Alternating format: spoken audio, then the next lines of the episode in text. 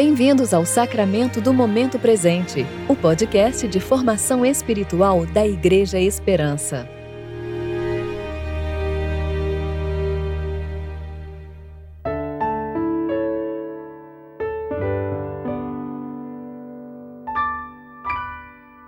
Hoje é terça-feira, 16 de março de 2021, tempo de reflexão do quarto domingo da Quaresma.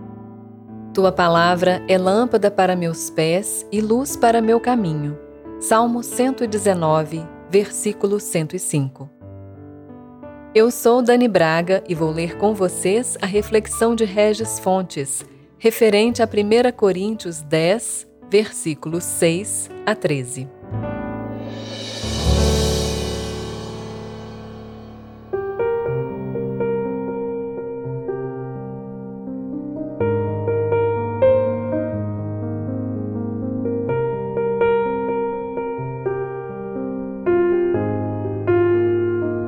Essas coisas aconteceram como exemplo para nós, a fim de que não cobicemos as coisas más como eles cobiçaram. Não vos torneis idólatras como alguns deles, conforme está escrito. O povo assentou-se para comer e beber e levantou-se para se divertir. Nem pratiquemos imoralidade, como alguns deles fizeram e caíram num só dia vinte e três mil. E não tentemos Cristo, como alguns deles tentaram e foram destruídos pelas serpentes.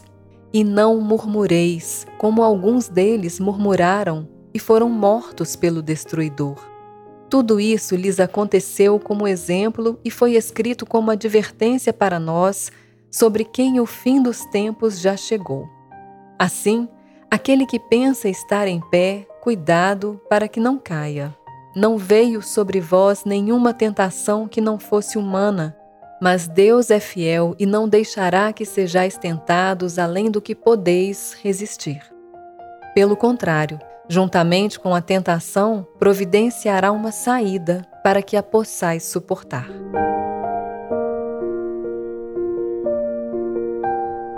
A tentação é parte da experiência humana. Tanto que a Bíblia, quando quer afirmar a completa humanidade de Jesus, enfatiza uma e outra vez que, em tudo, ele foi tentado. Ele começa seu ministério sendo tentado no deserto e termina seu ministério sendo tentado em um jardim. Na nossa passagem, Paulo também nos leva a pensar sobre a gravidade e a constância das tentações ao dirigir nosso olhar para as falhas do povo de Israel no deserto. Em diferentes ocasiões, o povo santo foi capaz de cobiçar coisas más, adorar a ídolos, se entregar à farra, praticar imoralidade sexual, tentar o Senhor e murmurar. É importante notar o cuidado do apóstolo em listar esses diferentes pecados nominalmente. O apóstolo parece querer chamar nossa atenção para a variedade de áreas em que podemos ser tentados, pois fazem parte desta lista desde os pecados mais gritantes até os mais sutis. O grande ponto do texto é aquilo que Paulo afirma e repete. Tais pecados, juntamente com suas punições, são exemplos e advertências para nós. Deus permitiu que acontecessem e também que fossem registrados, para que aprendamos a importância de estar em estado de contínua vigilância, não nos considerando imune às tentações. Não devemos diminuir a seriedade do pecado nos colocando em posição de testar continuamente nossos limites. Nas palavras do apóstolo, aquele que pensa estar em pé, cuidado para que não caia. E quando caímos, não temos desculpas. Não podemos recorrer à justificativa de que, no nosso caso, a tentação era especial, irresistível e que nada podíamos fazer. Podemos estar certo de que não veio sobre nós nenhuma tentação que não fosse humana, e que Deus não deixará que sejais tentados além do que podeis resistir. mas graças a Deus por sua fidelidade, porque se não há desculpas, sempre há uma saída para suportar a tentação providenciada por Ele próprio. Como homem, Jesus aprendeu a encontrar tais saídas, afinal, Ele em tudo foi tentado, porém sem pecado. E creio que ele nos ensinou a buscá-las quando ensinou a orar como ele mesmo fazia.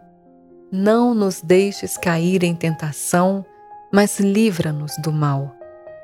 O segredo para não sucumbir à nossa própria cobiça é então estar a cada momento sob a dependência do Senhor em oração, unindo-nos ao Cristo que as venceu.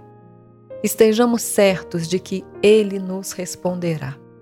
Portanto, irmãos, não ignoremos as advertências do Senhor. Não subestimemos a gravidade do pecado que tanto ofende ao Deus Santo quanto nos escraviza. Aprendamos com os tristes exemplos do passado e do presente. Que o desejo de agradar a Deus nos mova a buscar nele mesmo a provisão para não cair. Aquele que é fiel para nos perdoar também é fiel para nos livrar de pecar.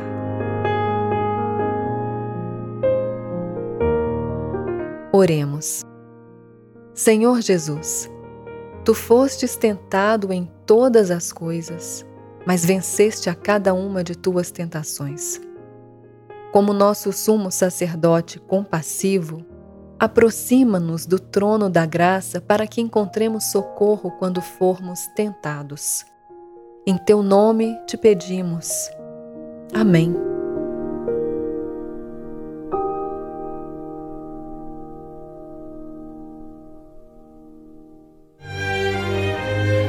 Você ouviu o sacramento do momento presente. Que Deus, o Pai e Cristo Jesus, nosso Senhor, lhe dê em graça, misericórdia e paz.